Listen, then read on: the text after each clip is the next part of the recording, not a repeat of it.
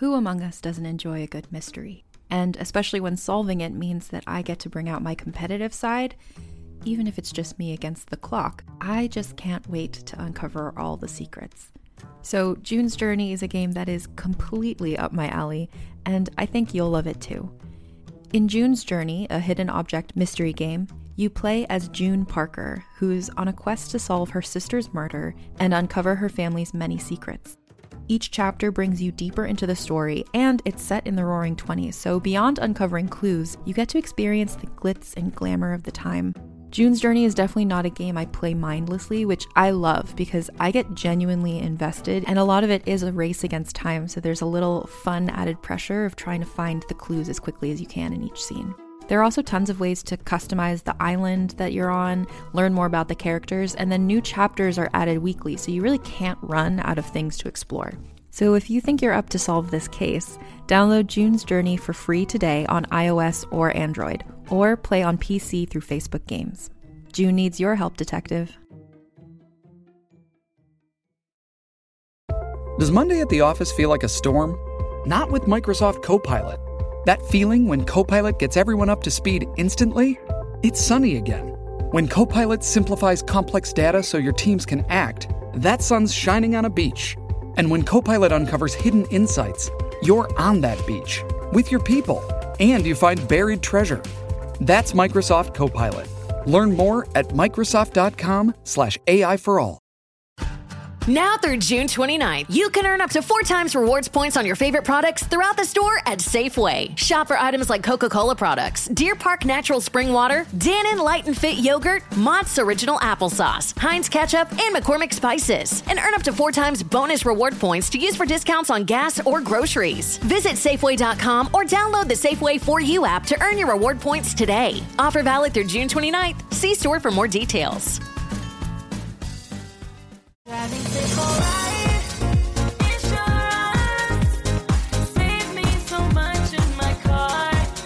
Safe drivers save up to 20% with insurance. Get a quote at AAA.com slash insurance.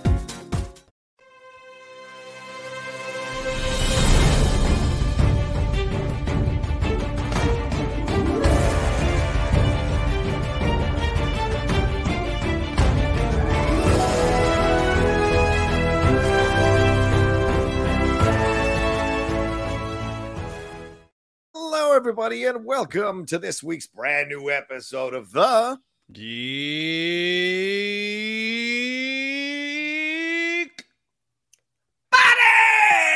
Buddies. Hey! We're back at it this week, knee deep in uh, in the middle of CinemaCon week over there in Vegas, and uh, we are here to talk about so many things that have happened to here uh, on in the world of geekery. We're going to talk about that Flash trailer. We're going to talk about the Flash first reactions. A lot of people seeing the movie as we're recording this the last night. Uh, we're also going to jump into some uh, other trailers that have happened here, and also some uh, Book of Boba Fett, Temuera Morrison griping down in New Zealand, or possibly ball busting, depend on uh, depending on your interpretation of his comments. Uh, and we're also going to get into some James Gunn stuff as we're on the eve of Guardians of the Galaxy 3 coming out very, very soon. So all that is happening here on this particular episode of the Geek Buddies. But let's introduce ourselves. I am the Outlaw John Rocha, writer, producer, and host here on the channel. I am Michael Vogel. I'm a writer and producer of animated TV shows and movies. And this is Shannon McClung. I'm a television actor and an animation writer where you can see some of our current work on Netflix right now with Strawberry Shortcake, Berry in the Big City, seasons one and two. Nice. Yeah, absolutely. And yeah, um, thank you all so much for joining us here. For those of you who are new, welcome aboard the Geek Buddies train. We're always picking up new people every week, which is great. For those of you who've been with us the whole time, thank you very much for sticking around. The way the show works, each of us brings up a geek news item. We take a break and then talk about our main topic. And our main topic is the James Gunn massive article that was in the Hollywood Reporter detailing about his incredible journey from when he was let go of the Guardians Galaxy franchise all the way to where he's coming back to direct it and now co in charge over there at DC uh, Pictures, of course, with the Flash uh, coming out as well as a part of that as we're entering into a new version of the of the DC universe there under James Gunn and uh, Peter Safran. But gentlemen, uh, how are you feeling? How let's check in with you. Wha- What's going on in your worlds? How are you feeling? What is what, what's the prevalent uh, uh, attitude that you've got coming into the show today? Vogel, I'll start with you. What is my prevalent attitude? She's tired. She's tired. I uh I spent the weekend I spent last weekend in Florida with my with my family and my found family. I took uh took a bunch of my gay besties to Florida, which currently has a travel advisory against going there for gay people, but we Yeah. said, "Hey, let's throw caution to the wind and go to Florida anyway." And uh, took my gay besties to meet my parents, and uh, my brother and sisters were there as well. And we had a lovely weekend of gay frivolity. There were caftans involved. There were rompers involved. I ate a lot. I drank a lot. I got back late Monday night, and I've been catching up on work ever since. So I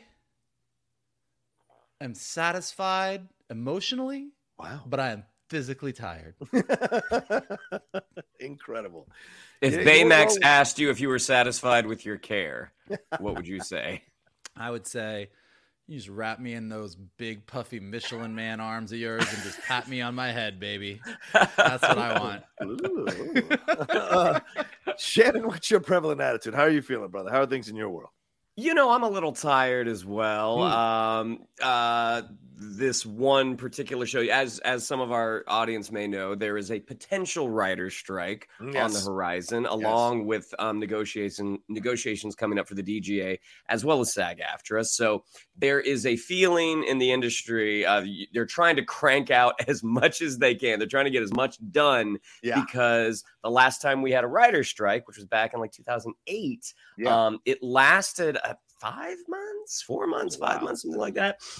So uh, I, I have been auditioning a lot um, for stuff, and and the same that one particular show, which I don't want to say it just in case, uh, but one particular show keeps bringing me back, and the roles keep getting bigger, but I keep not getting it. So it's it's nice, and I also finished a uh, a wonderful acting class. I haven't taken a class like this in about twenty years, and it was just really really nice. I was like, "Ah, okay, so this blankety blank sitcom doesn't want me. What are you gonna do? And then I found out I'm on hold for a film that is uh, potentially going to shoot in Texas. So it's like, man, I really hope this strike doesn't happen. Oh, So- God, I can't. I can't wait. I can't wait. I can't wait to send you a T-shirt. Every everything's bigger in Texas except Shannon McClung. Oh, There we Jesus. go. Already, right off the he's he's he's filled up his tank. He's ready to go. Oh, that woke me up. Here we go, There- Geek Buddies. Let's go. do it. well, fingers crossed. Um, all right. Well, here we go. Uh, let's get into it. Michael, I think you got our first story. What's going on? Well, you know, uh, Mandalorian season three has wrapped up. We have Yeah. discussed it. Lots of people have discussed it. A lot of people were upset about season three. A lot of people love season three. Of those people who were upset about season three, apparently Boba Fett is one of them. Uh, Temuera Morrison, uh, our good buddy chilling over there in Jabba's palace, expressed a little bit of disappointment about the Mandalorian's latest season. Uh, he mainly because he was expecting to be in it. Uh, he says that uh, he was supposed to be in Mandalorian season three, but nobody rang me. He says, I was waiting for the phone call in New Zealand, waiting and wanting to give up. He said that uh, Pedro Pascal's appearance in Book of Boba Fett, well, the Mando guy stole a few chapters of my book. I'm sure this guy is uh, ruining my show, but I couldn't say anything. I'm not the writer, so I have to bear it, I guess. Um, so there you go. Now,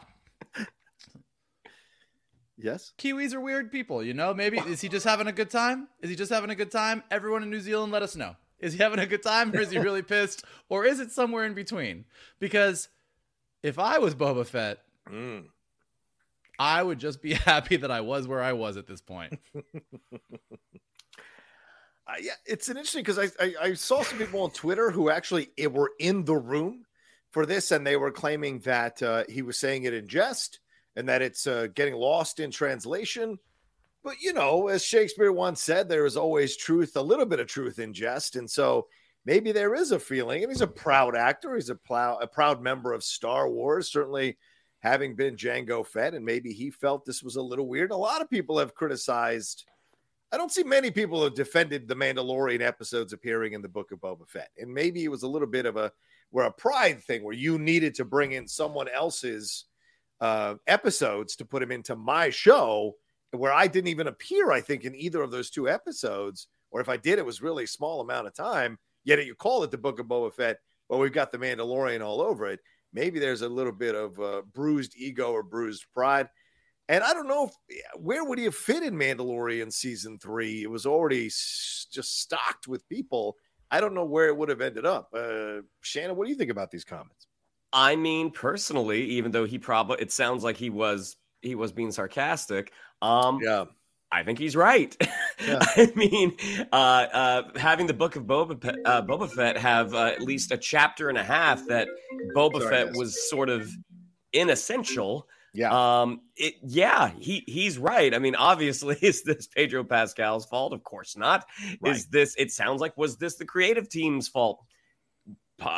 If the rumors are to be true, probably not. It sounded like this this came came down from on high, and there was nothing that they could do. Um, I do agree with you, John. I don't know. Looking at season three of The Mandalorian, looking at what it was, um, I don't know where you could have you could have put him in.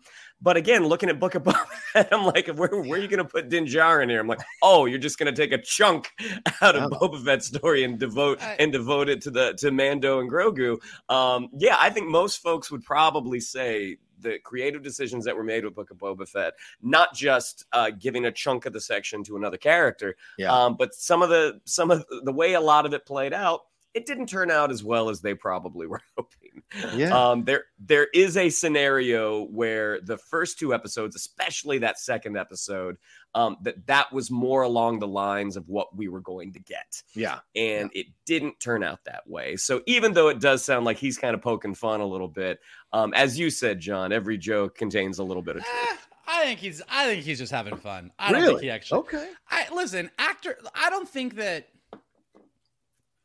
A, I don't think he's right. I don't think that just because someone shows up in your show, it's not Hollywood's not tit for tat. Quid pro quo. oh, oh, oh, look, uh, two uh, two chopped. Okay, I guess uh, I guess I'm going over to get there. But uh, no, I think he's just having fun. I think most actors are like they're happy for the work that they get. Every actor, of course, wants to get more work and would love Yeah. bigger roles. But I don't think I don't think that he's uh, I don't think that he's stewing in a sarlacc pit about it. I think he's probably Oh. I think he's I think he's probably just fine. I think he's all right. And uh and yeah, like look, do I think that two episodes of Book of Boba Fett should have been The Mandalorian? No. Do I think they were the two best episodes of that season? Sure. so like I don't know, but uh look, I'm sure I am sure this is not the last that we have seen of Boba Fett regardless. I'm sure he's showing up somewhere, probably in a Dave Filoni, mov- Filoni movie coming soonish to a theater near us. Oh yeah, good point. Well, also, I mean, we're in a little bit of a Temuera sans, right? Because he's about to be uh, in the Flash movies, or he's in the Flash movie as Arthur, as uh, Arthur, as Curry, Thomas Curry. So, right, he's going to be. So we're going to see Temuera again, at least there. He also said, though, I think there was a few changes going on we, when he was asked about the future for Boba, because uh, season two has not been announced. And by the way, season four of Mandalorian has not been announced, even though Favreau says he's down and working on ideas for a season four. He went on to say, I think there's a few changes going on. We also come under, oh, sorry, we also come under the big umbrella known as Disney now, too. So it's one of the last few conversations we had in LA. The conversation started like, oh, look, we're having a few changes. We're having a few cutbacks. And when you hear that at the under, other end of the line, it's no good trying to negotiate any more money. That's for sure. So we'll see what happens. And apparently Disney uh, was busy with their CinemaCon presentation and could not respond for comment. So that's interesting too. I mean, that feels like a bit of a passive aggressive shot, doesn't it? Saying, well, Disney's got no money, you know, they're talking, so uh, don't look for me anytime soon. It seems like he's come to terms with that. It feels like. What do you guys think? I mean, I don't know if it's a financial thing, but I think based off of the critical and fan reception to the Book of Yeah. Boba Fett, I don't think I don't think anyone's banging the drum hard to see uh, another season of that show, despite the fact that we might like to see some of those characters again, not just Boba Fett, but also Fennec Shand. Yeah. Um, You know, I, I, I, I, I don't think a second season of Boba Fett was in the cards at the end of that at the end of that Yeah. season. I mean, like, here's here's the real here's the real real. Like here's Right. like what really the issue is is that Din Djarin is the Boba Fett we always wanted. Right. Like if Fair you like point. w- w- Yeah. when you loved like when you loved Empire Strikes Back and you were like, who is this fucking badass? He's Mm-hmm. awesome. And then he got knocked out into the Sarlacc pit, and you were like, okay, well, that's that. Din Right. Djarin is this. He is the badass bounty hunter. Got Mm-hmm. a heart of gold, but can fight with the best of them. Like he's sort of taken the role of what most people grew up loving about Boba Fett. Right. And the reason there's a lot of reasons that Book of Boba Fett didn't really land, but I think one of the issues they've had is they were trying to move the character of Boba Fett into this different area as this honorable Yeah. criminal overlord like i'm gonna do jabba's thing right and i don't think they've quite yet and i think like it, i do mean yet because i think they can do it they haven't quite um defined for us what boba fett is now Yeah. Like he had some visions about his dad on Kamino. He trained with the Tusken Raiders. He tried to run a criminal empire. It didn't go great. He fought a he rode a rancor. Yeah. Then he kind of said to Fennec Shand in the last five minutes, maybe I don't want to run a criminal empire. Let's go party somewhere. Like it was like it, they they never really said this is who Boba Fett is now. So I think the reason there's no season two is it was kind of like it, it didn't land the way that probably Disney and Lucasfilm wanted it to land. But Boba Fett as a character, I kind of feel is a giant question mark for all of us. Like he's not he's not the awesome bounty hunter anymore because Din is. So what is he going to be? It's a good point, Mike. Yeah, absolutely. And but there was a, a hashtag that was trending on Twitter, Shannon, for your to put it into your mind. It, hashtag Bring Back Boba Fett popped up a couple days ago and, and has been embraced by some of the Star Wars accounts on Twitter. So some of them are trying to say that, but then there's a pushback because a lot of people responded to these people saying like, "We did bring it back. You all didn't watch and you criticized it, and then brought up people's tweets who are saying bring back Boba Fett." They brought up their old tweets bashing the Boba Fett series, going like, "How would you? Why do you want to bring back something that you yourself bashed?" So you're seeing that kind of battle on social media because Star Wars fans love to fight each other uh, in in the, in the pit, in a rancor pit. So you see that happening, and, and I agree. I think I think the problem at the end of the day was, look, Temuera's an awesome man. He could probably rip me limb from limb, but he's a little long in the tooth, and people weren't gravitating to that. People weren't necessarily enjoying that. And it isn't like what we saw, like we saw. We're going to talk about the Equalizer or John Wick, or anything. it just looked. He looked his age. He felt his age. Whereas you see someone like um, uh, uh, Fennec Shand, she was kicking ass all over the place, and they didn't. You know, she's incredible, but like with with Temuera, it felt like eh, it was a little bit like, eh, what are we going to do here? And I think you're right, Mike. Uh, I think actually I've never thought this before, and you were 100 percent right. The Mandalorian is the Boba Fett we wanted, and when you know, and that's a younger actor, younger character, younger person playing him. So in the end, that may be that's a tough thing to fight. That's a tough thing to fight. Even though Temuera did a nice job in season two of Book of Boba Fett when he was in there, and then a nice, and I thought he did as well as you could, considering some of the falling, some of the failures of the story beats or the storylines in the Book of Boba Fett. But I think you bring up a you bring up an interesting point too, and I think it does sort of speak towards uh, something that Star Wars should consider. I mean, you mentioned the Equalizer, which we're going to talk about the trailer Yeah, yeah. for Equalizer three. You mentioned John Wick. Those movies, one of the primarily one of the reasons that those movies work, John Wick in particular, is because the goal Yeah. of that movie is let me show you some absolutely gorgeously badass choreographed fighting. yeah, yeah, yeah. So like the show is the story is built around we're going to give you this character and we have a director, we have a director of photography, we have a cinematographer mm. that is just knows how to make this look badass. Right. And Star Wars, as they're sort of finding their stable of directors, you know, like there's a lot of things you need to be able to do. Well, can you do special effects? Can you do visual effects? Can you match this tone? Can you do this? But maybe what Boba Fett needed, rather than Robert Rodriguez and his shiny hot rods on Tatooine, was Yeah, somebody who knows how to go in there and go, we're doing John Wick on Tatooine. Boba Yeah. Fett is out and he is pissed and he's cleaning up the town. And each week was going to be a showcase for these elaborate fight scenes happening in Jabba's palace in here. That would have been a thing. Now, it, mm-hmm. there's a lot of other things that Boba Fett could be too. I'm not saying that's the answer, Right. but when you're but when you're aiming for it, I just think Robert Rodriguez ultimately didn't give us a clear anything. yeah. Which, yeah, the Jolly Rancher crew did not help. Um. Okay. Anyway, uh, we'll see what happens with Temuera. We'll see if he's back. We'll see if these comments bear fruit or if they're just in jest. I think as things go along here in Star Wars for sure, because we're not done with Star Wars TV series anytime soon. All right, let's take a quick break and we'll jump into our next topic uh, right after this. Now through June 29th, you can earn up to four times rewards points on your favorite products throughout the store at Safeway. Shop for items like Coca Cola products, Deer Park Natural Spring Water, Dannon Light and Fit Yogurt, Mott's Original Applesauce, Heinz Ketchup, and McCormick Spices. And earn up to four times bonus reward points to use for discounts on gas or groceries. Visit Safeway.com or download the Safeway For You app to earn your reward points today. Offer valid through June 29th. See store for more details. We did it! I still can't believe we got this project done so fast and so well. When I'm in New York, I'm in Chicago. And I'm in LA. But we're making it happen in Miro. together.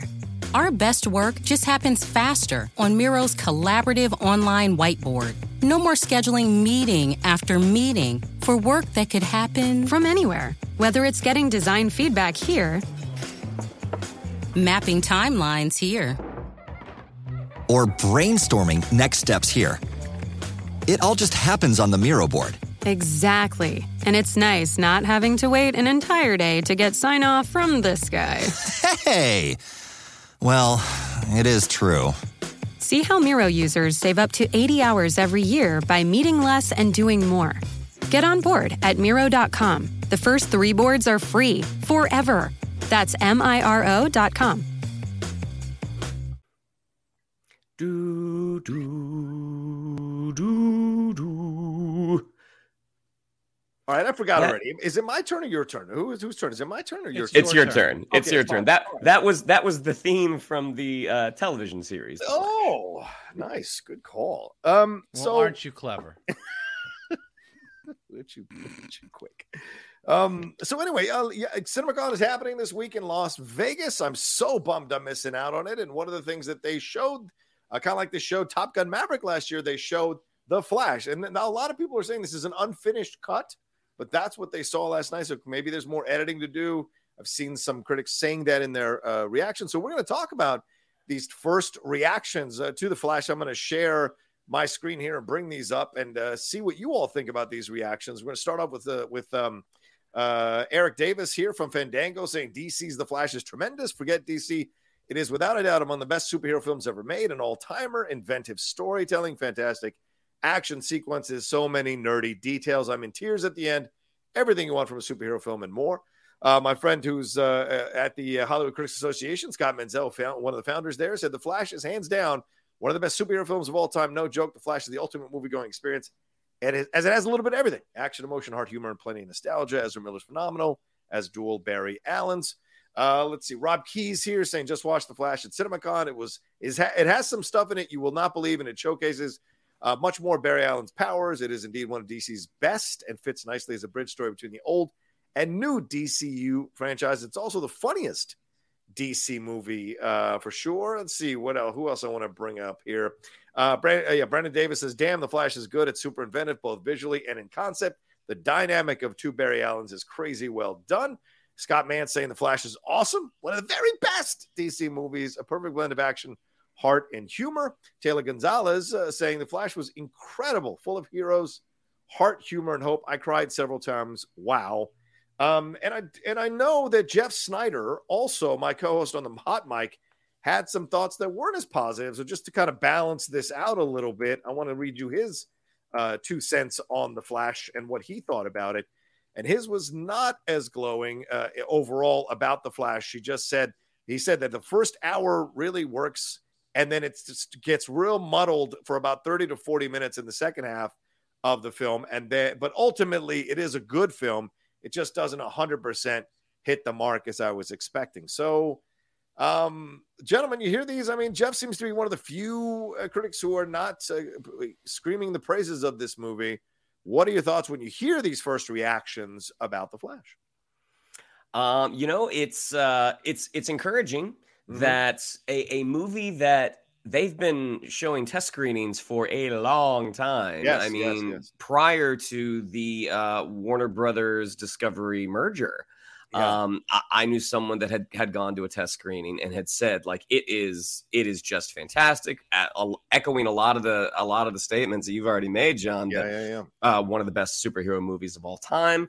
Um, to know that at the time it was going to be viewed as a bit of, of a reset for for DC and now them basically saying the same thing that they had gone in and done some additional work to help it connect uh, potentially connect to uh, Gunn and Safran's DC universe the fact that you have you have this great you have this great film and it sounds like they maybe had to put it into a little bit of a blender and add some additional stuff.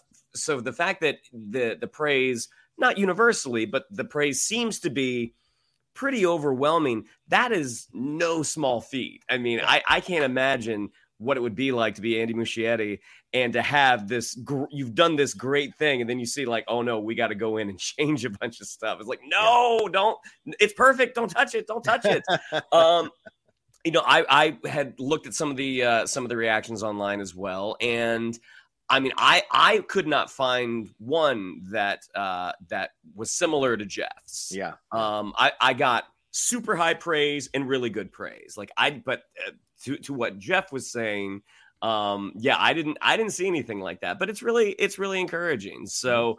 You know, the Flash has had a very, very long journey to get to the big screen through several different creative teams. So the fact that Barry Allen is finally going to get a big screen adventure is is really exciting. Yeah.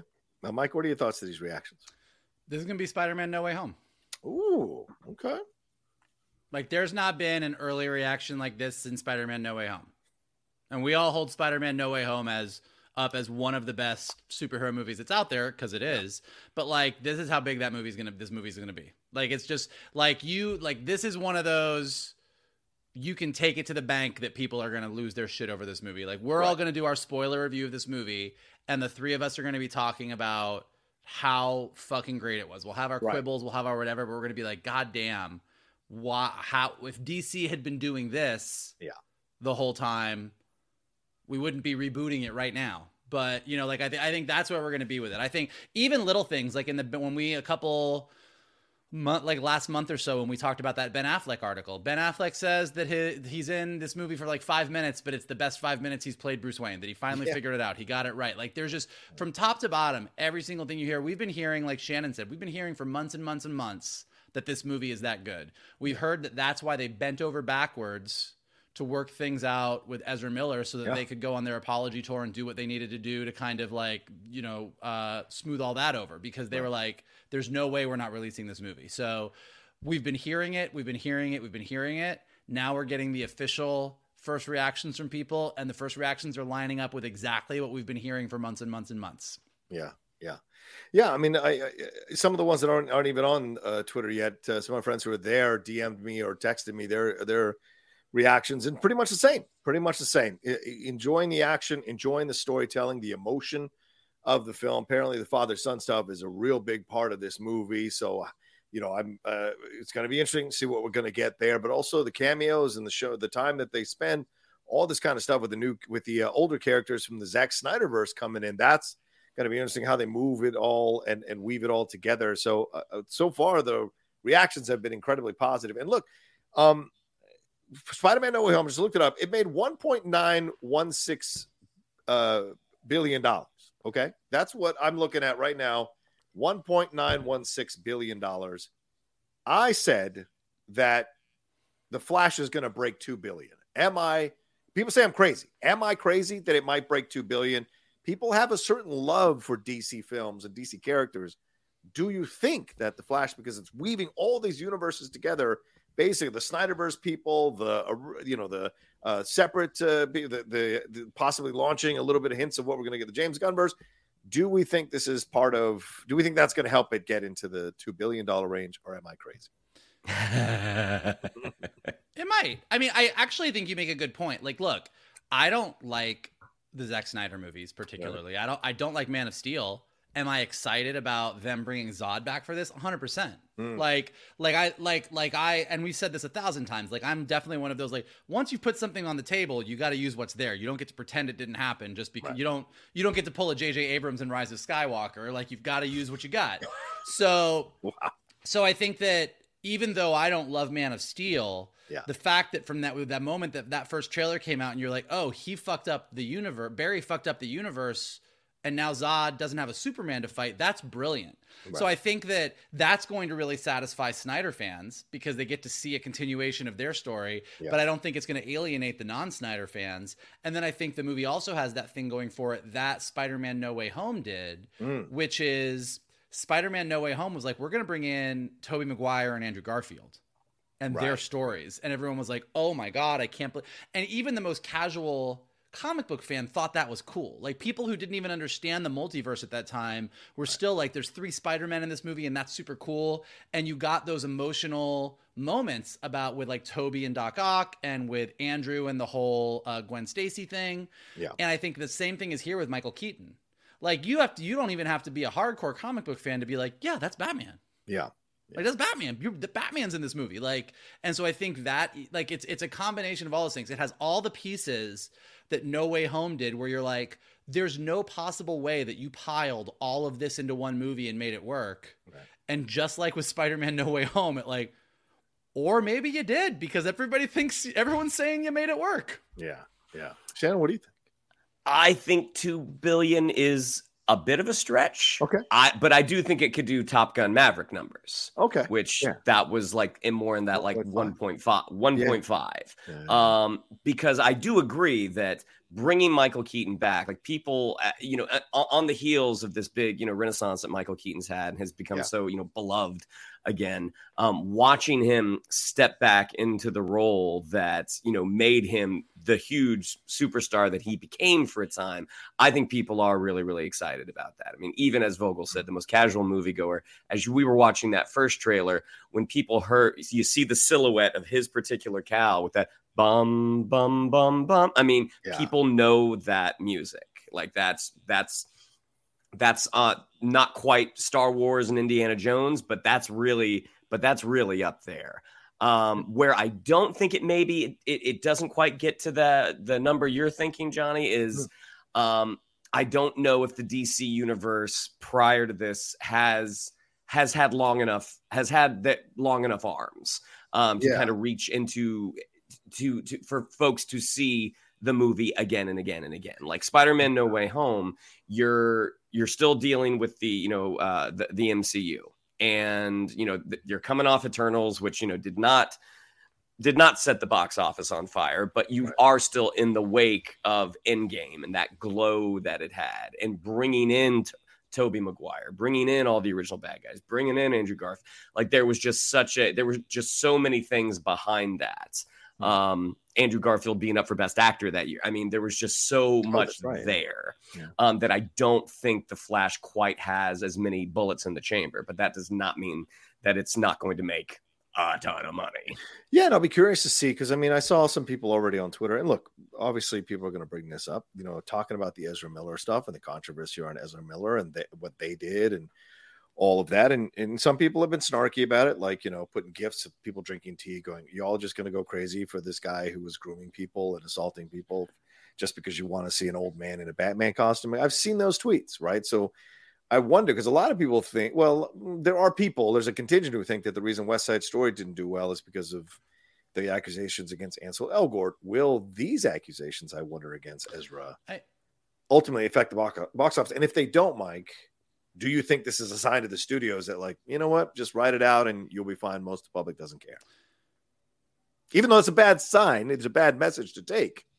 Is that I, you know, it, the the mass most people when it comes to entertainment, like Yeah. this is and this is something everyone needs to struggle with on their own. Like, and we said this, I've said this about said about Harry Potter. You can say it about Mhm. Ezra Miller. You can say it to everybody. Like, you everybody needs to make their own choice. If Yeah. you don't want to support something because you feel really strongly about it, I think that is everyone's personal choice and it's completely valid. And you do what you want to do. Yep. But the fact of the matter is, most people, when it comes to entertainment, are going to be entertained. yeah, I think I think studios have a responsibility to work with the best people. I think we're going to talk a lot about this when we talk about the James Gunn article that's coming Mhm, out right now that, that just came out that we're going to discuss as our main story. But when you look at uh, most people's viewing habits, Yeah. if if if if the entertainment is really really good, people want to be entertained. They want to go see good stuff yeah, there might be people there might be people in that that you don't agree with politically uh, behind the scenes Uh, there, you know, there might be people who have a history of uh, yelling at people, violent behavior, Right. and they're still getting cast. And like everybody needs to make those decisions. I think studios should always uh, work with the best possible people and don't work with assholes if you can help it. And Right. per- particularly if someone is abusive or assaulting people, you shouldn't work with them. But when it comes to people's political views, or are they a vaxxer? Are they an anti vaxxer? Do they believe this or they believe that? There's a lot of people out there that I really vehemently disagree with their politics, but they make good stuff. And there's things that I'm like, well, that was good. I, I, wish it wasn't, but it was. Yeah. Um, and so I think it's like, you know, I think when we get into these big discussions about everyone on Twitter getting mad at everybody because, well, you're supporting this, you're not supporting that, I'm like, look, it, I just don't know that that really moves the needle that much in the big scheme of things beyond the scope of Twitter. Right. Right. Yeah, Fair point. Uh, Shannon, any final words on this? Eh, well, yeah. I mean, I think even if this movie does come out and say it does make $2 billion, Mm-hmm. say you're right. Um, I don't think this necessarily means that Ezra Miller is uh, any any studio's go-to performer. Right. Um, I think I think the next studio that decides to, you know, work with Ezra Miller again, they're the ones that are really taking the risk.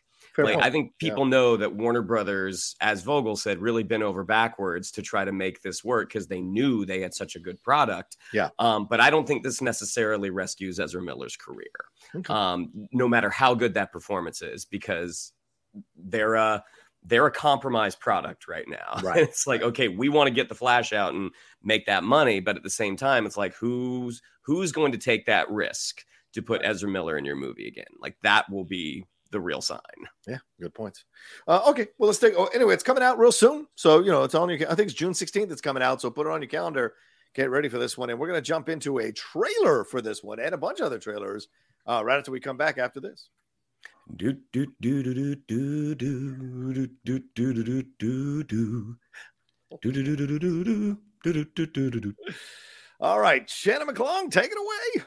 With trailers, trailers, trailers. Three features, three all on the big screen, starting with what we've been talking about The Flash. Uh, uh, on the heels of CinemaCon, uh, we got not just one trailer, we got two trailers. We got we got the new uh, the second domestic trailer, uh, which shows off uh, you know a whole lot more of uh, Michael Keaton's Batman. We get a little bit more of Sasha Calle's uh, Supergirl, um, and we also get an international trailer courtesy of Japan. And you know, from my days of of uh, living in uh, Osaka and seeing the uh, the Japanese trailers for American movies, it it brought me back. I mean, Yeah. it was Minasan. I mean, it's just it's like they have the same trailer guy.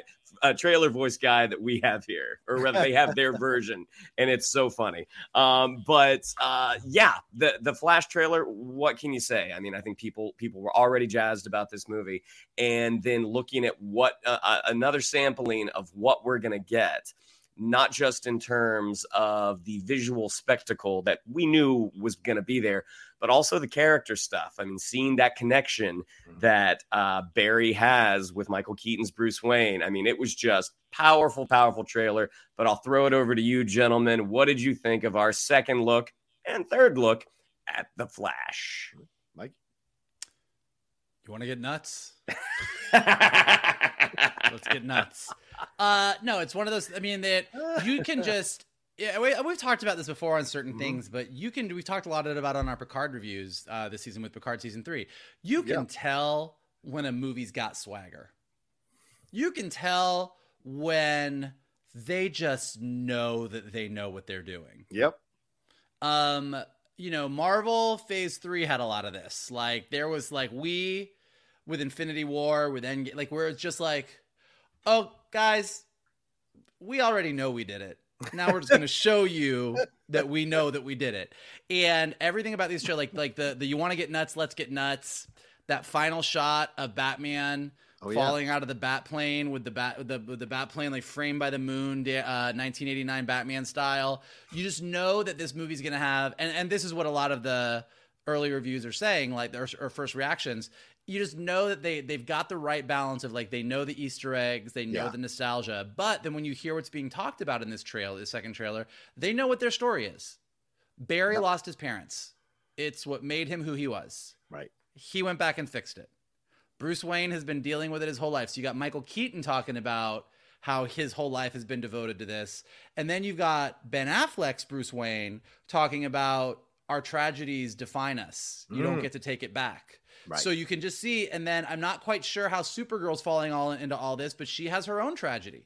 Right. Like, you know, so like the the fact that you've got all these three characters that are all dealing with this stuff and Barry like kind of, you know, going in and messing with everything and it having a bad result, like this is just it is a it is a fla- it is it is a flash story like the source material that it's based on is a plus mm-hmm. and even though this is not uh specifically that version from the comic you can tell that it's hitting those right emotional beats and it's just it's a joy when you watch something and you're like oh they they fucking got it. They fucking got it. The japanese trailer it did show some more stuff. You got some good scenes but mostly i'm with shannon. I just enjoyed watching a japanese trailer. It is a very it's a very different vibe and i just i i was like you know what? I'm gonna start watching more japanese trailers. Yeah, right. They come with subtitles. Down. I'm down. I'm down. Yeah, these were two great, fun trailers to watch. And you know, the first one, I was so caught up in watching the first trailer. I, you know, I said I, in my reaction, I was just like, "This is cinema, man. I don't care what you say. People want to get mad about superhero films not being cinema. It's bullshit. If if a uh, just from a trailer that you can tell a film is using all of the available assets for creating a film and pushing the boundaries of what you can do with the medium of film, telling a grounded emotional story and affecting people by the end of the movie, then that's fucking cinema. And so to me, when I was watching this trailer, I'm like, this is incredible. The scope, as Mike, as Shannon mentioned earlier, from 1989's Batman to the Snyderverse to beyond, it is all here, and we're seeing it in different spots. And yeah, we don't get Henry Cavill as Superman, but I'm much more excited seeing Sasha Calle, and especially in the second trailer, which showed us a little more of her emotion, or in the uh, Japanese trailer, a little more of, of what she's doing in the film. And in the uh, domestic trailer, the first trailer, we got to see her anger. We got to see her frustration, her saying, What did you do to Barry? And that scene of her flying in the sky, holding what what is one of the berries in her hand, in her arms, is just an incredible shot. So Muschietti here, just direction wise, uh, looks to have created one of the most fantastic superhero films we're ever going to see. So from both sides. And in the second trailer, we got more with Barry. And I and I, I know I did a reaction as well to that one last night. And I said, well, it's probably because, you know, overseas people don't care about the Ezra Miller accusations and issues, and they're much more lenient and open about that kind of stuff. Not saying that they condone it, it's just that they're not worried about it as much as we seem to be here. So they focused on putting more of Barry front and center. So you got more of the jokes, more of the humor of it all, but still the stakes were there, you know. But the interactions between the two Barrys, that was a lot of fun to see in the second trailer. So, you know, to me, both of them did the job of getting people excited, whether you were kind of trepidatious about Ezra or not trepidatious about Ezra. You had two play, you had one place to go, no matter how you felt, to enjoy a trailer for the film. So it was great. Two trailers, two berries. It all connects. Well, the Flash comes out June 16th, just in a little bit here. And Oh, whoa, whoa! What just happened? no, he just he just out? blipped he just oh, blipped Oh, shit! Is he gone for Can you five imagine years? us like if this was if this was the MCU, this was the moment that Shannon just got dusted. Just in the middle sentence, he's just gone. We'll see him in five years. We'll be five years older, but uh, but no Shannon. Do you think No he'll Shannon grow in McClung. the five years? Do you think he'll grow in the five when he comes back from the blip? Oh, there he is. Oh, it was a short blip. It was a short blip. He's back, everybody. well, that was shocking. It was. We thought was you'd it was it as was it as uh, sudden for you all as it was for me? Yes. Michael thought you'd gotten blipped. And we were like, what's it going to be like five years from now? What's it going to feel like? so our second trailer, let's just pick up where we were. Yeah, sure, our second trailer, we I'm talked about a little, a little bit earlier. Uh, we got our first trailer for the third Equalizer film. So you know, this is you know Denzel Washington and Antoine Fuqua. First one came out in 2014, and this was you know that you know they had worked together before uh, you know a couple times, and this movie was shockingly good. Uh, I don't think anyone really expected much out of it. They didn't think it was going to be a bad film, but it was like, okay, this is based off of an 80s uh, procedural. Okay. Um, ended up being fantastic. Uh, Denzel Washington kicking all sorts of ass, just a lot of fun. Uh, you know, a few years later, four years later, I believe, we get uh, the Equalizer 2. Pedro Pascal's going to be in it. It's like, all right. And that one uh, underdelivered a little bit to the point that it's like, did we need a third chapter in this story? Well, based off this trailer, apparently we did because Denzel Washington is being reunited with Dakota Fanning, who, if you've seen uh, Tony Scott's Man on Fire, it's like, oh, fantastic that these two are together again. Uh, you know, Robert McCall, he's relocated to Italy. He's he's confronting uh, some things he's done in the past. He he you know makes himself a nice little life with uh, some of the local Italians. And then we find out some of those folks get in trouble with the original mob, the folks, the Italian, the, the, the real Italians, not the ones from New York and New Jersey. So watching Denzel Washington inhabit this role again, even though I saw no need for this movie. watching him as Robert McCall, uh, a, a third third at bat as Robert McCall, I think is really exciting. But gentlemen, I'll throw to you. What did you think of our first look at uh, the Equalizer three, Johnny? Yeah, I loved it. Are you kidding? Uh, This one spoke my language like nobody's business. I was, I was kind of, I'm with you, Shannon. The second one was kind of underdelivered. Um, I worked the junket for that, so it's a life highlight to get to interview Pedro and Denzel in the same junket. That was awesome. And then the film was kind of like, eh. and so I was like, ah. So this one though looks a lot of fun, and this is the standard action thing, right? Once the uh, you've done two installments, you got to go to Europe. That's how these things work. You got to go there. You got to try to find peace. You got to figure things out. You got where are you going? And of course, those people you you befriend in your small little town where you think you're going to be untouched. You know, Rambo went to a fucking Buddhist monastery up in Thailand somewhere, and uh, uh, Richard Crenna still found him. This guy here, you know, this guy's in Italy, and now he's taking on the mafia, which is so interesting.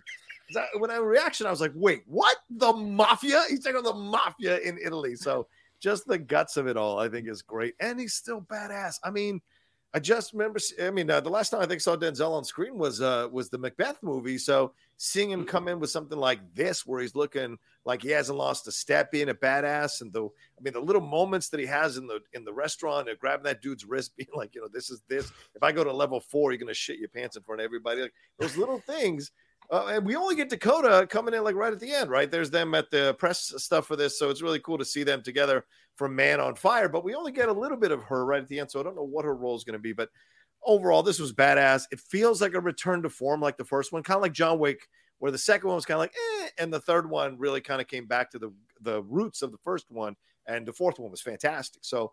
Um, hopefully this isn't the end of the series, even though Denzel keeps saying it is, but this looks like a lot of fun. What do you think there, Mike? I'm gonna tell everybody something. So some days when we're getting ready to do a Geek Buddies, these two are texting and they're like, "What are we gonna talk about? What trailers are we doing? What tra-? And then Yeah. I get, I'm busy. I'm like watching a Strawberry Shortcake cut. I'm making notes. I'm like, you know, doing one my thing. And so I kind of catch up at the end. I'm like, so wait, what trailers are we watching? And then they tell me, and I sometimes I go. Ah, fine, ugh, I don't want to watch this shit, and then I have to go watch a trailer, and I'm like, I do I do I need an Equalizer three? Who the fuck cares? I guess I'm gonna talk about this thing, and then I watch it, and I'm like, I never saw Equalizer 2, but I'm gonna go see this one. I'm in. I tell you. Uh, no, it was. It's a great. You know, whether or not the movie's good, it's a great trailer, and it is one of those trailers that, like, look, this could this could be Equalizer three. This could be Den- Denzel does Italy. And I would have been like, it's standalone movie. I'm like, I'm in. Let's go see it. But like, it was, it just was just a great, it's a great setup. It's a great trailer, and it did make me realize that. And I, you know, John Wick has sort of ushered it. There's always been this movie. I'm not saying John Mhm. Wick is the first one, but John Wick's success has really ushered in the this era of the. I am a brutal, super violent person, but I'm also a, a sweetheart, yeah. and I don't want to violently kill you. But I will now proceed to violently kill everybody for the next two hours. like it's it's like really like like and I'm like, you know what? Sign me up. I'm in. I, I want to go see it. It's Well- it's, it's the Bruce Lee handbook, right? I, I don't Yeah. want any trouble. All right, let's have some trouble. And it's basically that's what it is. Yeah. it's it's what uh, yeah, I don't know your all's opinions of these movies. I, I think we're probably on the same page. It's what uh, Tom Cruise tried to do with Jack Reacher. Oh, yeah. That uh, uh, Denzel is succeeding succeeded with with the first uh, uh, Equalizer, and hopefully he'll be succeeding with this one as well. Because Denzel Denzel's able to do a thing, and look, I think Tom Cruise is an A plus actor. Yes. But this is one of the few things Tom Cruise can't do. Denzel Washington in this trailer is dead eye. Mm-hmm. Like when he's about to, he's just sitting there. He's like, he's like, you gotta get out of here. And that mafia guy's like, you give me a warrant. Yeah, there, that, that, just like that, like that dead eyed, that dead eyed look. That's just like, I have no issue doing the worst possible thing. And Tom Cruise, he's too charming. He's got that little Tom Cruise in his eye. He can't get rid of it. He's got the twinkle. He's got the twinkle.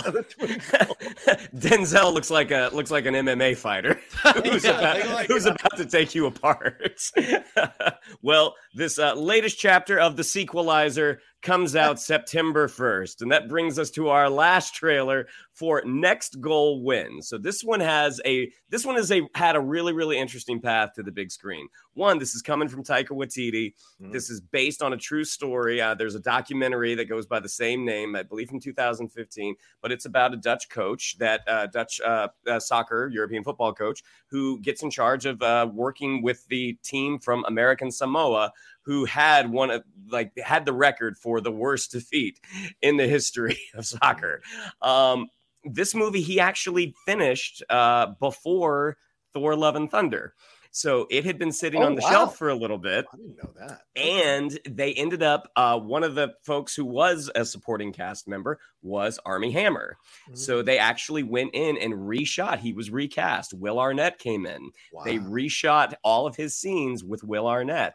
And coming in, like watching this trailer, uh, just looks like a charming, charming movie. Again, after uh, I felt pretty underwhelmed by Thor: Love and Thunder. Really wishing that he that maybe his for his next film he'd go back to that uh, Hunt for the Wilderpeople, Jojo Rabbit. Uh, well, uh, this se- that seems like what what he's done, even though he actually did this before Thor: Love and Thunder. I thought this looks charming. Michael Fassbender as a curmudgeonly coach, I think, is going to work wonders. Uh, gentlemen, what did you think of our first look at Next Goal Wins?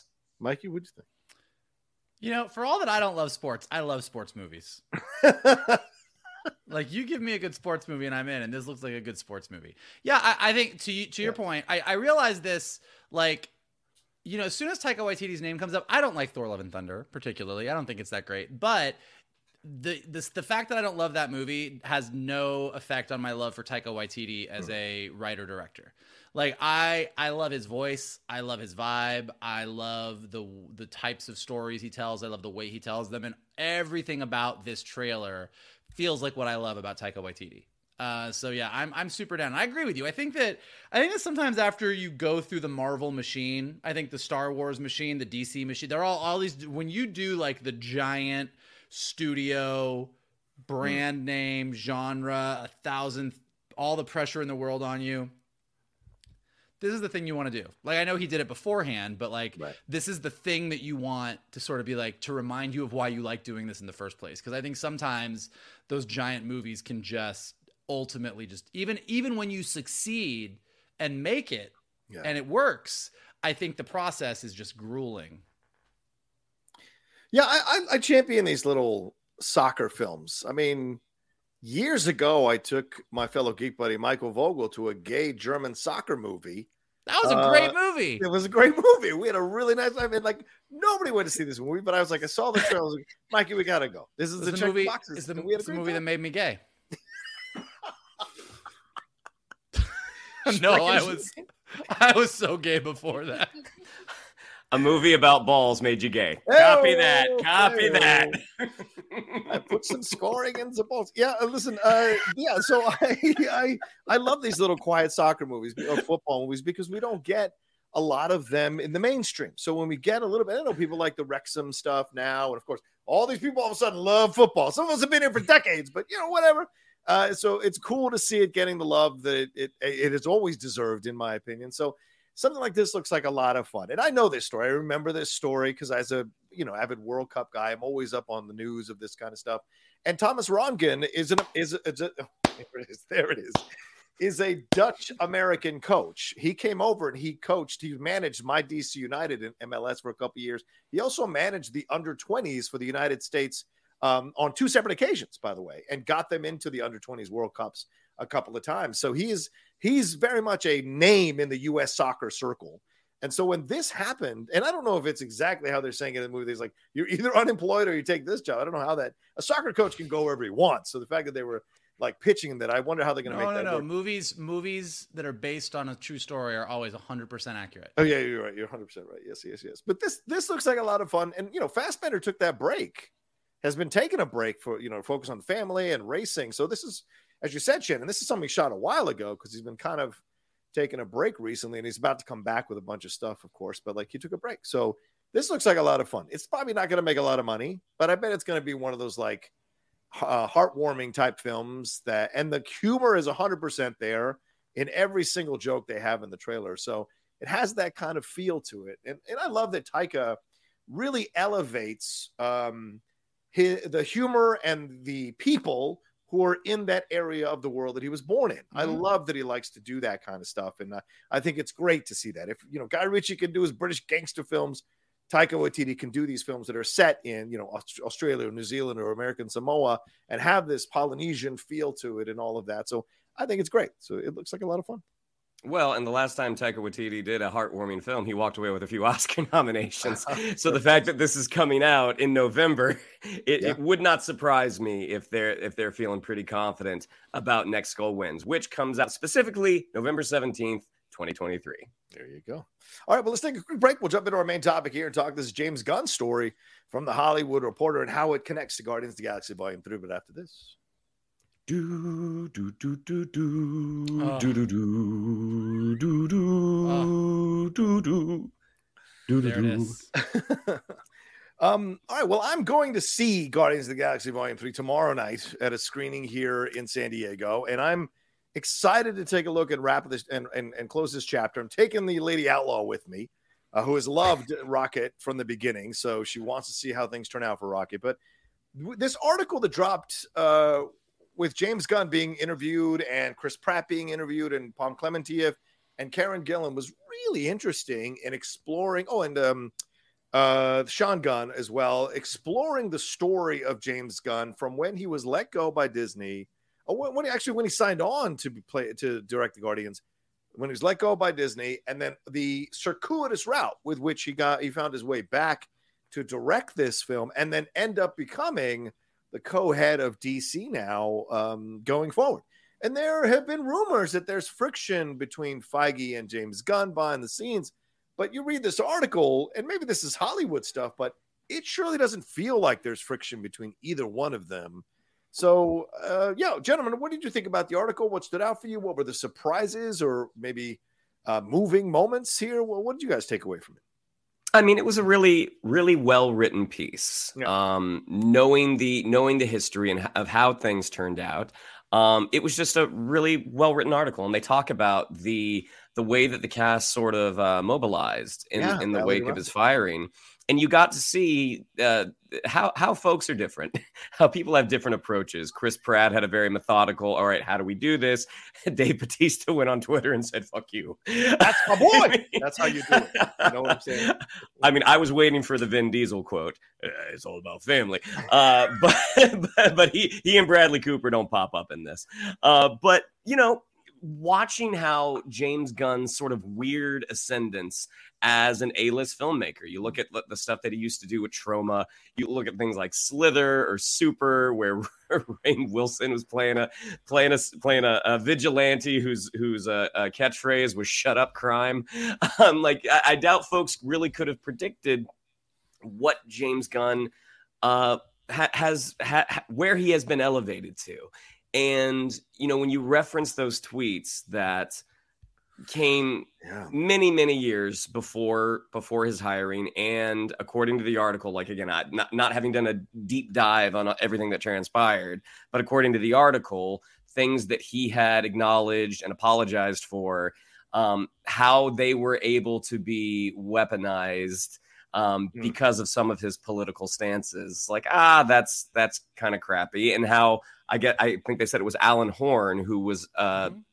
the the main guy who who did make the decision to to get rid of him. And now he's over at Warner Brothers and was a supporter of his to get this job at DC so you know really watching the Guardians panel the most recent one at uh, Comic-Con last year getting to see how this cast at least and again maybe this is the hollywood spin machine uh, but watching this cast be on stage together getting to watch the trailer together knowing that this is the last time this particular crew is going to be riding together you know it it seems like there is a lot of affection for each other Hmm. and knowing like when a cast is so loyal to a director like that it's it's a it's a really nice thing to see. I mean, you hear a lot of folks who a lot of folks who worked for Zack Snyder say the same thing. Like they Yeah. just Mhm. they love that guy, and it's the same with the Guardians folks and how they all sort of when they when they wrote that letter Mhm. and how it was agreed like it's it's it's all of us or none of us, and they all did it. So really well written article. Hope that the uh hope that the movie is a is a tenth of what it seemed like it was going to be when we saw that panel at Comic Con because just watching the cast on stage together with James Gunn, it was very heartwarming. It was emotional, yeah. Uh, and shout out to Aaron Couch and Borys Kit who contributed and wrote on the article. Michael, your thoughts overall on this one? Yeah, I think you know. I think like two two big takeaways for me. Uh, and it's, it's a it's a very well written article. It, it is a great sort of t- snapshot of like the rise and fall and rise again of James Gunn. But I think you know we were talking about it earlier with the Ezra Miller of it all. It comes up with the J.K. Rowling of it all. I think the thing that really struck me was when when James Gunn's tweets were trotted out Mhm. and he was fired and let go and everybody like this is this was at the height of everybody being afraid of cancel culture cancel culture i'm going to get canceled you're going to cancel me i'm going to get canceled and what really struck me about this is at the end of the day if you're a good if, we we never really know Yeah. all of us on twitter responding to the latest article and this guy said this five months ago and this girl did this this one time and this person said this in a back room and it got out on a thing like we are all responding to stuff about people that we don't actually know mm-hmm. Fair point. and we and we will never probably get the full context of stuff but the thing that you can be pretty sure about is when all of the people that work with somebody rally around them that that's when you really know what a person is really about. Um the harry potter cast isn't isn't rallying in the way that the guardians cast rallies. Yeah. and I think you know that I that that when when the James Gunn thing happened and the Guardians cast really got behind him, and I mean to your point, Hollywood these Hollywood articles aren't going to completely manufacture something. Hmm. Like it's not like the Guardians cast hates each other and they said, "Hey, here's the angle. Let's make you guys best friends." Like Yeah, even exactly. even if it's being embellished a little bit for PR purposes and they're really blowing it big, they're blowing it big because it really is there. Like you can tell at Comic Con last year, you can tell now, like this is a cast that really does love and support each other. And when the chips were down for James Gunn, that cast really did circle around him. And so I think it's just a good reminder, at least to me personally, that you know, you read about somebody said this in an interview one time, or somebody did this thing, or somebody got arrested for this, or somebody's accused of this, and you don't really know the truth. But mm. when you start seeing when people distance themselves from someone, or when everybody rallies around someone, that's when you really can say, okay, I think despite what is being spun this way or spun that way, I think that's the that's the thing to really look for that I always look for hmm. to give myself my own sense of like what where where should I fall on this? The other thing, and this is one of those hippy dippy Burning Man universe things, but this really struck me as well was you never really know what's going to happen in life. Hmm. And you you look at how this all happened, particularly like he got fired, Marvel was Marvel was done with him, Disney was done with him, he was reeling. And by the time Marvel came back around and said, "Okay, you're back," he was like, "Cool. By the way, I said yes to Suicide Squad." And here's the thing. Had all of this not happened to James Gunn, he would have done Guardians 3, mm. but he wouldn't have done Suicide Squad. And if he hadn't done Suicide Squad, he wouldn't have done Peacemaker. And if he hadn't done Peacemaker and Suicide Squad, would he be where he is right now Great writing a. Superman movie? Yeah.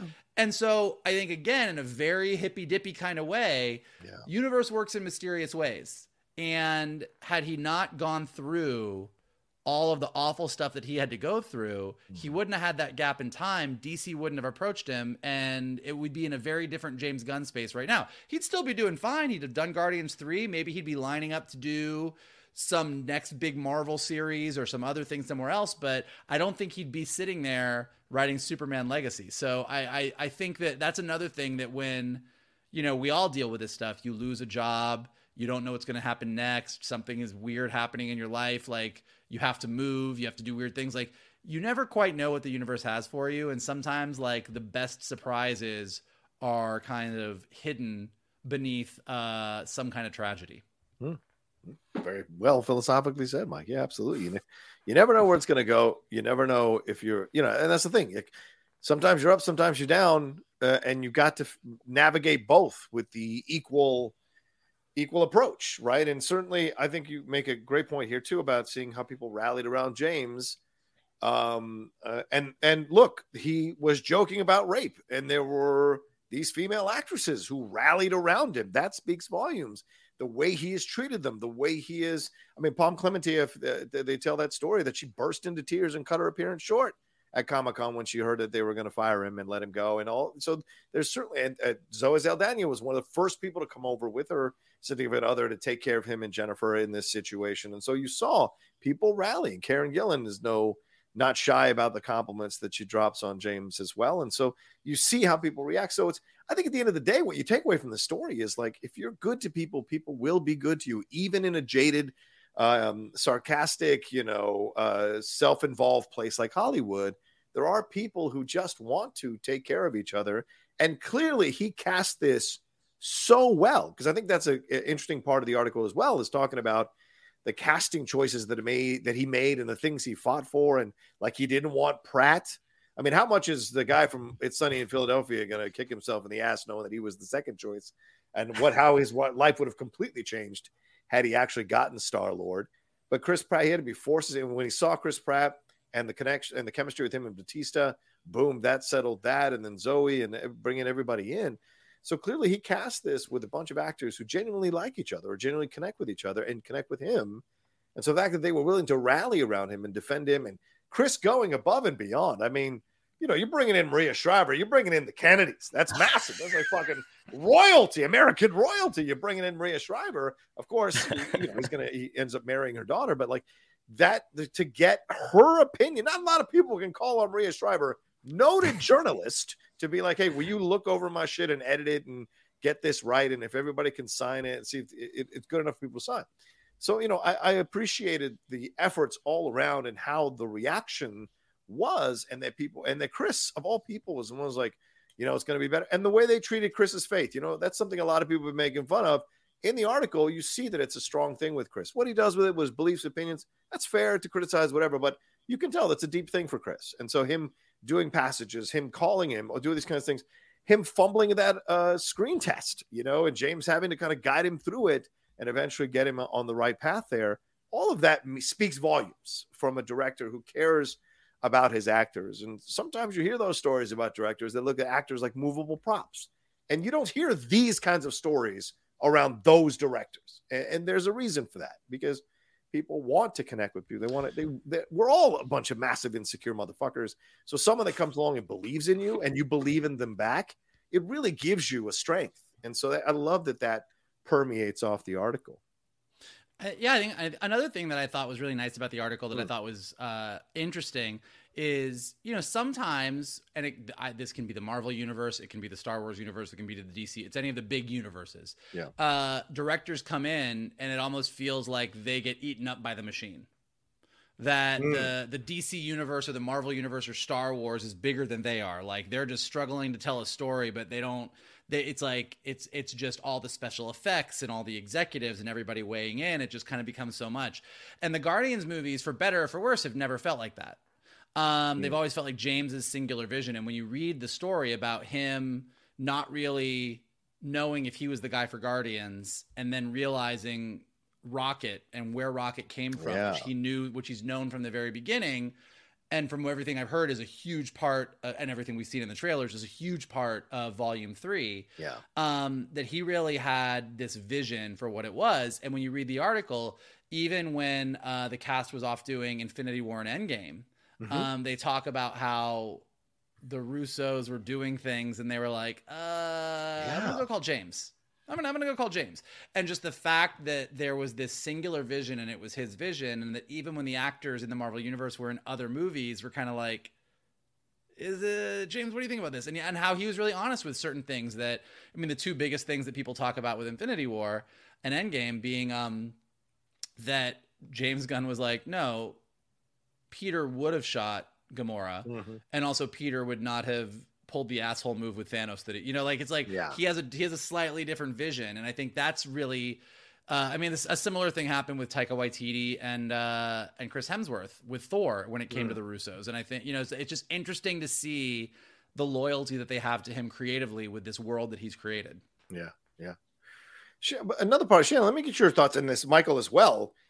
I did feel it was a little bit like you've got the ego of James Gunn coming through here when he said that he can connect to Superman. He said, I completely relate to Superman because he's everything I am. He's somebody who's an outsider who feels like an alien, but also the ultimate insider because he's fucking Superman. And that's kind of like what I feel like. So, uh, are we going too far, or is that him just kind of maybe you know t- using a little bit of comparison, but not really saying that he's or seeing himself as Superman? Because you know Superman would make jokes about rape or pedophilia, so just throwing that out. Mm-hmm. Right, but this was also this was a younger guy um, who who who made a mistake. I mean, and this is this is uh, over a decade after the fact. Yeah. So I, I think comparing himself to Superman, I think he's looking at the position that he is in as mm-hmm. as the co-shepherd of the new DC universe, and so there is a Superman like quality there. And I don't think it means like how look at me, I'm so great, I'm so awesome. It's Right. like I got a lot of power here. And I want to make sure that I'm using Yeah. it correctly. Yeah. Um, and all, and also the whole thing about him being the outsider. I mean, yeah, think about where he came from. Think Right. about uh, again the, the, the kind of schlocky little movies that he used to make. So yeah, it's it's suddenly it's it's the you know uh, not another teen movie like the girl with the with the ponytail and the glasses suddenly takes them off and oh you're completely different. Like no, same person. yeah, I Just just just put some context in. I was I was just talking to a bunch of animation students, uh, and uh, we were talking about imposter syndrome, and I was and I said it, and I think this is and I think this is really what James Gunn is saying. I was, I was like one of these one of these uh, one of these students asked me, they're like, "How do you deal with imposter syndrome?" And I'm like, "Ah, you don't, you don't. Everybody has it." I was like, "It never goes away. You have it forever. So congratulations." I was like, "The only good news about imposter syndrome is that everybody has it." Yeah. So when you're in a room and you're feeling like you don't belong there, you just kind of look around and realize that everybody else in the room kind of also feels like they don't belong there. And I think James Gunn, what he was saying is the ultimate version of that. Like, mm-hmm. sure, he's James Gunn. He's building the new DC universe. Like he's Right. in geek in the world of geekdom, he's about as high as you can get. Like you've reached you've reached the pinnacle. He's still got imposter syndrome. He's still the nerdy kid in the back of class uh, you know, making movies with his video camera after school but so he feels like he still feels like the ultimate outsider but he's currently the ultimate insider so like that's that's i think what he was saying Yeah, yeah, yeah. Uh, anything more that stood out in the article for you guys? I mean, how he guided, um, got Nebula's voice to be on point there with the combo of Marilyn Monroe and um, who somebody else, Clint, Uh, Clint Eastwood. Clint Eastwood. Yeah, Uh, i felt like you know what i felt like when i read that line? It's like in the birdcage when nathan lane walks like john wayne and he was like was that right? And robin williams was like it was exactly right. I just never knew john wayne walked like that. She said that you're like oh yeah like do like marilyn monroe clint eastwood. And i was like that is exactly how nebula talks. That's i've never realized that that's what it was but that is 100% accurate It's crazy because I've always felt it sounded familiar, but I didn't, I could never quite place it. And then when I read that, I was like, oh, yeah, that makes a lot of sense right there. Perfectly. I Um, drunkenly, I drunkenly told her at Comic Con that I, it was weird to hear her talk in real life. On her Scottish voice? Yeah, and then I did, and I, and I and she was like, "Why?" And I was like, "Because in the movies you talk like this." She thought that was very funny. I was very, I was also very drunk. Uh-huh. I wa- I wa- I wa- I watched this happen. Half that story is accurate. Shannon, Shannon, I, I don't want to tell the viewers what uh, vodka soda you were on at that point, but Oh, I don't think that your go. viewpoint at that point in the evening was accurate either. it was shiny and perfect.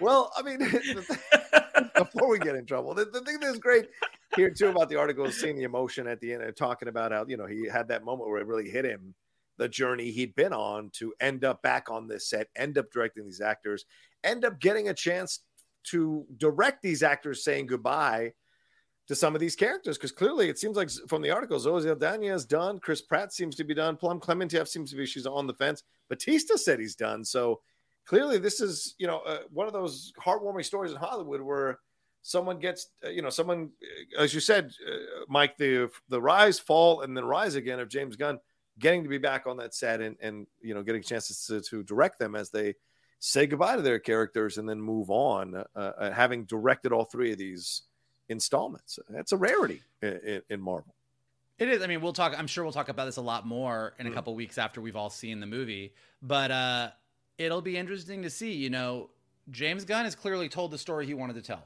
yeah and he's off doing other things now. So this ver- these three Guardians movies are a complete beginning, middle, and end finished story. Yeah. Now, if the Guardians go on within the MCU, and we bring in a different director, a different vision, or whatever, I just really hope that I hope what they do is not try and stay in the James Gunn version of it. Right. But I hope they take a lesson from what James Gunn brought to the MCU and let this new person, whoever it is, if they do continue to go on with Guardians, really put their mark on it. That like Mm. here's a new Guardians with a new vibe and a new everything. So it'll be interesting to see. yeah yeah agree Well, and to Vogel's Burning Man hippy dippiness of things worked out the way they were supposed to work out, Yeah. you know, there were a lot of people that were up for the Guardians roles. Yeah, Um, You know, Momoa allegedly, uh, according to a guy that I worked with on the Mentalist, um, Momoa was who they want. That's who Marvel wanted for Wow. Drax, and that didn't work out. The Yeah. guy that I had chatted, the guy that I worked with on the Mentalist,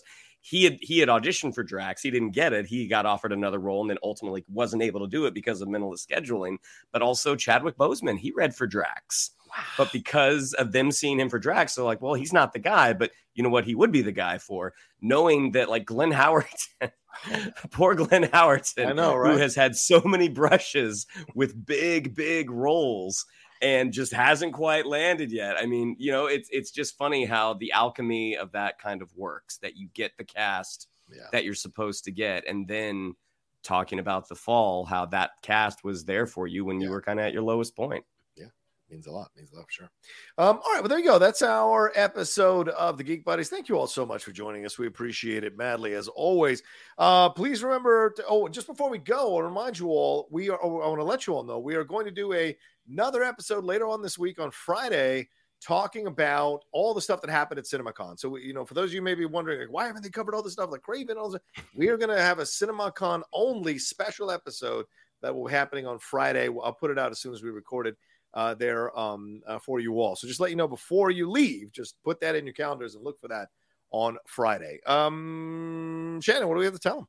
Yeah, if you'd like to follow us on social media, on Twitter, it's at geek underscore buddies, on Instagram at the underscore geek underscore buddies. If you'd like to follow me on social media, on Twitter, it's at Shannon underscore McClung, on Instagram at Shannon the Geek Buddy. If you would like to follow Mr. Vogel, it is at MK Tune. If you would like to follow Mr. Rocha, it is at the Rocha Says. Mikey? Um, if you liked all this geek content and you can't wait to see what we're going to talk about on Friday, then here's what you can do to help us keep doing what we are doing. Uh, hit that like button below, subscribe to Johnny's Outlaw Nation page, uh, leave your comments below. What did you think of everything we talked about today? Are you excited for The Flash? Are you upset about Boba Fett and Mandalorian? Let us know all of it below. Definitely check out that James Gunn article. If you are listening to us on a podcast, go ahead and leave us some stars, leave us some comments, helps us go up in the rankings so more people can find us. And as always, the best thing that you guys can do is retweet this video, post it on your socials, send it to your friends, and tell them to hang out with your buddies, the Geek Buddies. There you go. All right. Well, thank you all so much and uh, take care of yourselves. Be well. And we'll talk to you next time with another brand new episode of The Geek Buddies! hey!